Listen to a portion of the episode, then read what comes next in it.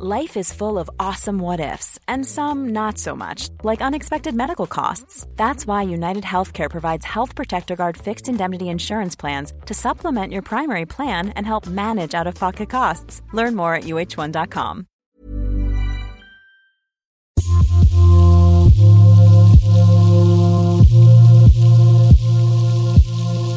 محمد هديب، بدك تكمل كلامك؟ سيشطب أي ساعة وجهتها لرئيس اللجنة الصحية من خطابك. محمد هديب حابب تكمل كلامك؟ طبعا انت تكمل كلامك. سيشطب أي ساعة. أحمد الرقب، يا زملاء عمركم مكانكم لن أرفع الشمسة. هاي مؤامرة منكم، هاي مؤامرة عشان رفع. ملف ارتفاع أسعار الأدوية هو ملف مش جديد، واللي سمعناه كان خلال جلسة نيابية عقدت العام الماضي لمناقشة ارتفاع أسعار الأدوية. مؤخراً وزير الصحة السابق غازي الزبن شكل لجنة لدراسة ومراجعة أسعار الأدوية. هاللجنة ضمت ممثلين عن 8 مؤسسات رسمية وخاصة، كان من بينها وزارة الصحة وجمعية حماية المستهلك وأصحاب المستودعات والصيادلة والغذاء والدواء ومديرية الشراء وممثلين عن المستشفيات الخاصة والجامعات. هاللجنة استمرت في دورها بعد التعديل الحكومي الأخير وتولي سعد جابر وزارة الصحة. أسعار الأدوية هو موضوع حلقتنا الخامسة من الموسم الثاني من برنامج البرلمان عبر منصة صوت، واللي بيهدف لإشراك المواطنين في السياسات البرلمانية.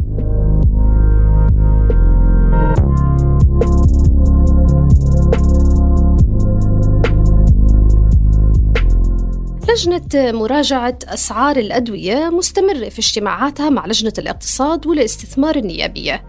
وزير الصحة سعد جابر حكى في اجتماع مع اللجنة النيابية أنه تفاجأ بموضوع ارتفاع أسعار الأدوية، لكن بنفس الوقت وزير الصحة أقر في تصريحات صحفية بأنه ارتفاع أسعار الأدوية غير مبرر. الحقيقة أنا كطبيب ممارس كنت أحيانا بعض الأدوية أقول للمريض جيبها من سوريا، هذا قبل 10 سنين. بعض الدول زي تركيا ليش كنت تقول جيبها من سوريا معلوم؟ يعني كان العلاج الأصلي ما كانش عندنا غير العلاج الأصلي، ما في بديل. البلافكس كان ب$60، سوريا كان ب$7. رئيس اللجنة الاقتصادية خير أبو سعليك وضع عدة تساؤلات. هاي التساؤلات انصبت حول حقيقة البونص. البونص يقول النائب خير إنه مستودعات أدوية أو بعض مستودعات أدوية بتمنحه للصيدليات. حقيقة البونص من عدمها نسمعها من النائب خير. وبالتالي عندما نتحدث عن البونص، إذا كانت هذه البونص تهدف إلى نسبة 5%، 10%، هذا أمر منسجم مع الممارسات العالمية، لكن أن يصل البونص إلى 200%، 300%، هذا أمر الحقيقة أنا بعتقد فيه مبالغة كبيرة جدا. نحن التقينا مع أحد الصيادلة وقام بعمل هذا التمرين أمامنا، واتصل بأحد الجهات التي تبيع الأدوية واشترى 100 علبة دواء بمبلغ معين، وعندما حضرت هذه الجهة وسلمت هذه العلب إلى ذلك الصيدلاني، قاموا بمنح أيضا 200 علبة فوق 100 علبة اللي اشتراها، ليكون السعر الحقيقي لهذه العلبة هو ثلث المبلغ المدفوع. بينما عندما تباع إلى المواطن تباع بالتسعيرة الموجودة المسعرة على هذا الليبل على رقعة السعر، وهذه الأسعار تحدد من قبل المؤسسة العامة للغذاء والدواء. والمادة 52 من قانون الصيدلة والغذاء، الغذاء والصيدلة، تمنع الصيدلي من إجراء خصومات. إذا الصيدلي ما بيأخذ خصم، ما بيقدر يعطي خصم للمواطن بموجب المادة 52 من قانون الصيدلة، ويشتري بعض، أنا بحكي عن بعض الأصناف مش كل الأصناف ومش كل الصيادلة، بعض الأصناف تصل البونص فيها ل 200% أو 300%، وبالتالي كلفة هذا الدواء هي الثلث، هي القيمة. أيضاً أبو سعليك أعطى مثال بأنه دواء كريستول يباع في الأردن ب$38، لكن في تركيا سعره 3 دنانير لنفس الشركة الصانعة ونفس التركيبة. خليني أكمل لك بس بهذا الصدد. أيضاً عندما نقارن بعض أدوية، بعطيك مثال على دواء الكوليسترول، هذا يباع بالأردن بحدود $38، $37.5، يباع بتركيا ب3 دنانير. صحيح أن تركيا تدعم الصناعة الدوائية، نحن نقر بذلك، لكن هذا الدعم لا يصل إلى هذه النسبة العالية. نقابة الصيادلة بدورها أصدرت بيان حكت فيه إنه القطاع الدوائي بيعاني من تحديات اقتصادية. هاي التحديات بتنعكس على سعر الدواء بشكل مباشر، منها ارتفاع الكلفة التشغيلية، الرسوم والضرائب. بنسمع نقيب الصيادلة زيد الكيلاني بيوضح لنا. هلا أنا اللي بحكي الضرائب والرسوم هي سبب من أسباب رفع الأسعار، تمام؟ ضرائب الآلة في عندك الأدوية بتنقسم قسمين، عندك الدواء المصنف كدواء هذا بيجي عليه ضريبة 4%، وهذه اللي جلال سيدنا مشكور وقفها السنة الماضية، ولما النقابة طالبت يعني عملنا اعتصاماتنا وخبرنا إنه هاي ضريبة حرام عشان المواطن، ورفعنا شعار لا ضريبة على المرض. هاي بتراوح دخلها للدولة بحدود 40 مليون. أوكي، هلا في الضريبة الثانية اللي هي بتنحط على الفيتامينات، المستلزمات الطبية 16%. دول الضرائب بتزيد السعر. اليوم اللبس اللي صاير إنه هذه 4% تضاف مباشرة على الدواء. اللبس اللي صاير إنه بعض المواطنين وبعض يشعر إنه الكلفة التشغيلية أو الدعاية أو البونس أو أي شيء يضاف على سعر الدواء. واقع الحال لا مستودع الأدوية ولا الصيدلية الكلفة التشغيلية ضمن سعر الدواء، عشان هيك هو مظلوم الصيدلي. لكن النائب خير أبو سعليك بيأكد إنه نسبة الضريبة العامة المفروضة على الأدوية ما تغيرت من سنوات وهي ثابتة عند 4%.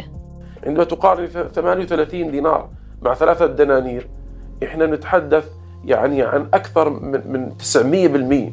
فلا يمكن للحكومة التركية أن تدعم صناعتها بنسبة 900%. نعم هناك دعم للصناعة التركية لكن ليس بنسبة 900%. وإذا رجعنا على الأردن على الضرائب، الضريبة العامة على المبيعات، كما تعلم ويعلم الإخوة المستمعين والمشاهدين أن الضريبة العامة على المبيعات على الأدوية منذ 93 لم تتغير ومقدارها 4%. اليوم لما نتحدث عن دواء ب 38 دينار لنفرض اليوم شن ضريبة المبيعات، خلينا نفترض هذا الجدل، إنه اليوم وقد طالبت لجنة الاقتصاد والاستثمار باجتماعها الأخير رسميا، طالبنا مجلس الوزراء برفع القيمة الضريبة العامة على المبيعات على الأدوية ومقدارها 4%.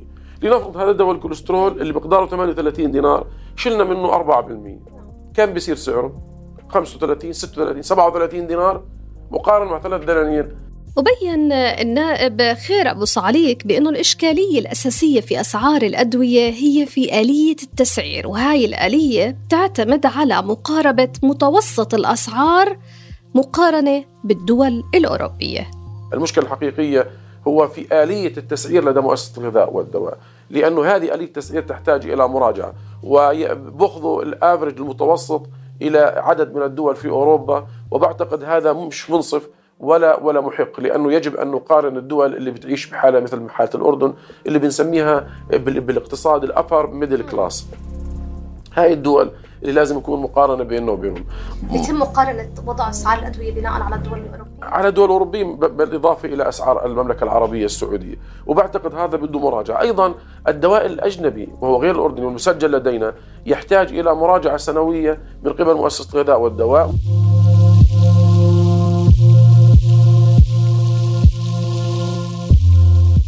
المؤسسة العامة للغذاء والدواء خفضت أسعار 3200 صنف دوائي خلال الأعوام الماضية. مدير المؤسسة هاي العبيدات بيّن أنه نسبة الانخفاض في أسعار الأدوية تراوحت ما بين 10 إلى 88%. نائب خير بيوضح أنه المؤسسة لجأت لتخفيض بعض أسعار الأدوية بعد مطالبات اللجنة بتخفيضها. سواء كانت هذه الأدوية مستوردة أو مصنعة محلياً، تم بيع هذه الأدوية إلى وزارة الصحة بمبلغ 132 مليون. وعندما وجهنا السؤال إلى الجهة الحكومية وقلنا لهم هذه الأدوية لو قمنا بشرائها الآن من الصيدليات في السوق الأردنية كم يكون السعر؟ قالوا يكون السعر بحدود 300 مليون. إذن هناك ارتفاع. جزء من هذه التفسيرات تعود إلى أنه ربما التغليف لهذه الأدوية، يعني تباع إلى وزارة الصحة بدون تغليف وتباع إلى المواطن بتغليف، وقدرت كلفة التغليف بحدود 10 مليون لتضاف إلى 132 مليون، وبالتالي لدينا أكثر من ثمن الأدوية نفسها ارتفاعا في ذلك. هذا أمر. الأمر الآخر أنه بعض الشكاوى من قبل إخواننا المواطنين تتعلق ببعض أنواع من الأدوية، وعندما عدنا إلى مؤسسة الغذاء والدواء تم تخفيض هذه الأدوية. عندما نحن طلبنا ذلك تم التخفيض إلى أقل من النصف. الاجتماع الحكومي النيابي الأول واللي كان حول دراسة أسعار الأدوية نتج عنه أنه نسبة الربح في ملف الأدوية بلغت 45% وتوزعت 19% للمستودعات و26% للصيدليات. كما أنه تم الكشف عن فارق كبير في السعر في بعض أصناف الأدوية في الأردن مقارنة بعدد من الدول المجاورة. هالموضوع بنفي دقته نقيب الصيادلة زيد الكيلاني. في أكثر من حلقة خلال معادلة 19% على المبيعات، على المشتريات، على كل فتلة بضاعة، هذه لجزئية المستورد. اليوم أنا بدي أسألكم سؤال معاكس، هل يوجد مستورد بوافق يربح 15% أو يكون دخله في الصافي دخله 15% دخله يعني مش صافي، يعني دخله الإجمالي عفوا 15%؟ إذا ضريبة المبيعات على البضاعة 16، كيف بترضوا إنه الضريبة تكون دخل الضريبة أعلى من دخلي؟ يعني ركبوها على مخي، مش بتركبش على المخ. كيف بنربح ضرائب ورسوم جمركية ورسوم أمانة ورسوم وتراخيص أعلى من دخلي وبتقولوا إنه دخلي عالي كنسبة؟ 16% ضريبة مبيعات، أنا مسموح لي 15، أقل من الضريبة. أنا الضريبة ما أخدم شفاي، أنا على كل قطعة تنباع أنا ما أخذها بدي أشيل منها ضريبة، يعني أول جزء بدي أشيل منها رسوم الجمرك، بدي أشيل منها الشحن، بدي أشيل منها الكهرباء، الرواتب، الدخل، كل شيء. إذا بصفي صافي 1-2%، إذا بصفي بتكون نعمة، والأرقام موجودة عنا، ولكن للأسف ما حدا أخذوا الموضوع بشكل دعائي وتسويقي وتركوا أرض الواقع. لكن النائب خير أبو صعليك بيّن بأنه مش ممكن أنه نسبة الربح للصيدليات والمستودعات تشمل ضريبة المبيعات. مثلا قيل أنه نسبة 26% تقاضاها الصيدليات، هناك 4% ضريبة مبيعات، والحقيقة أن ضريبة المبيعات يتم تخصيمها. يعني الصيدلي عندما يدفع ضريبة مبيعات هو أيضا يشتري هذه المواد وبالتالي يتم تخصيمها، فهي ليست جزءا من الكلفة. ضريبة المبيعات لا يمكن أن تكون جزء من الكلفة لأنه يقوم بتخصيمها، يعني بالنهاية بيصير تخصيم ومن قيمة الدواء. بروح على آخر السنة على دائرة ضريبة الدخل والمبيعات، اشتريت أنا كصيدلي بهكذا مبلغ ودفعت ضريبة وبعت بهكذا مبلغ، وبتم تخصيم الفرق لصالح الصيدلي، وبالتالي لا يتحملها الصيدلي حقيقة. ملف أسعار الأدوية مش ملف جديد، هالملف أثار جدل واسع العام الماضي مع توجه الحكومة برفع نسبة الضريبة العامة من 4% إلى 10% على الأدوية. هالموضوع أثار انتقادات نيابية، هاي الانتقادات تلاها فوراً إعاز الملك مباشرة لرئيس الحكومة هاني الملقي بالرجوع عن قرار رفع أسعار الأدوية. أمر جلالة الملك المعظم دولة رئيس الوزراء بالرجوع عن الأدوية ومن ثم رفع ضريبة المبيعات، فباسمكم جميعا أصدرت بيان، والآن نشكر جلالة الملك الذي دائما عودنا ويعودنا بأنه في صف المواطن. النائب فواز الزعبي بداية العام الماضي انتقد خلال جلسة نيابية أسعار الدواء في الأردن وطالب بضبط الأسعار. قبل أيام ذهب مريض إلى طبيب العظام وأخذ منه 200 دينار أردني مقابل إعطاء إبرة. احنا بقانون الجامعات ما عليك، لو سمحت رحت أنا وسألت عن الإبرة هاي يا إخوان، وجدتها بنص دينار. أم 200 دينار طبيب العظام أعطاها للمريض 200 دينار. وهناك دواء تشتريه الحكومة بدينارين وهو للضغط دينارين، هيو شراء الموحد دينارين، بينما يباع بالصيدلية ب26 دينار ونص هذا الدواء.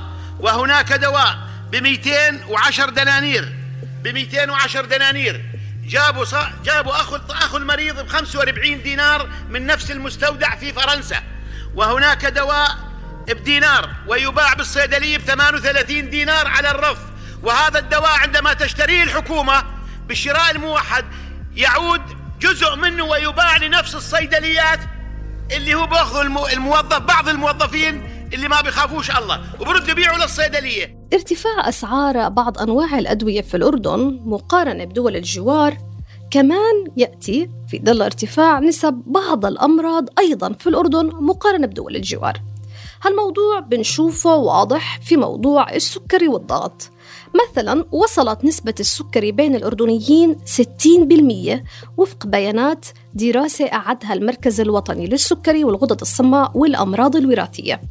جمعية الطبيب العام في نقابة الأطباء أيضاً أعلنت عن ارتفاع الضغط بين المواطنين لما يقارب 15%. أيضاً بيّنت دراسات لوزارة الصحة عام 2017 واللي أجريت بالتعاون مع أيضاً منظمة الصحة العالمية بأنه 26% من الأردنيين مصابين بمرض ارتفاع ضغط الدم. إذاً ارتفاع أسعار الأدوية يأتي أيضاً في ارتفاع نسبة بعض الأمراض لدى الأردنيين. فشو رأي المواطن الأردني بأسعار الأدوية في الأردن؟ أجرينا استفتاء بين عدد من المواطنين من أمام المركز الوطني للسكري والغدد الصماء والأمراض الوراثية، وكان جوابهم: والله أسعار الأدوية عالية ومرتفعة، بالرغم أني أنا مأمنة، بس كمان بدفع نسبة مش سهلة. والله أنا بالنسبة لي كمؤمن براها مناسبة، أنا كمؤمن براها مناسبة العلاج اللي بأخذه، يعني الحمد لله ماشي الحال. ما هو إحنا على التأمين يعني مش حسن. والله هي غالي الأسعار، يعني نزلت للصحيح بس مع التأمين يعني بنسلك حل. أسعارها مناسبة كويس. أنا مؤمن صحيا بدفع 15%، الغير مؤمن غالي الأسعار. والله بالنسبة لي عشان أنا بيها خصم يعني مناسبة. نعم لما يطلع مكتوب 100 وقديش يكون الكل 130 بدفع 17 32 دينار. شايف كيف فحص المختبر للمش مؤمنين غالي. أما بالنسبة لنا يعني لو بدي أعمله برا يعني بكلفني.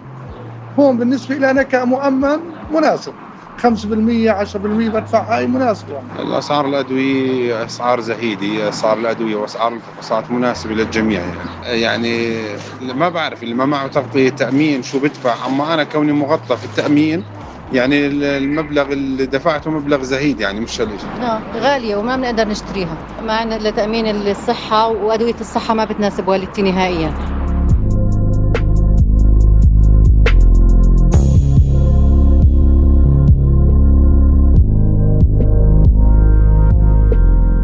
ارتفاع أسعار الأدوية وارتفاع نسبة بعض الأمراض لدى الأردنيين مقارنة بدول الجوار، كل هالمواضيع تأتي في أثناء تصريح لرئيس لجنة مراجعة أسعار الأدوية مدير المؤسسة العامة للغذاء والدواء هيلا عبيدات أن الأردن بيصدر 80% من حجم الأدوية اللي بيتم إنتاجها محلياً لأكثر من 62 دولة، وأنه الأدوية بتشكل 11% من حجم الصادرات المحلية الإجمالية واللي قيمتها 670 مليون دولار في عام 2016.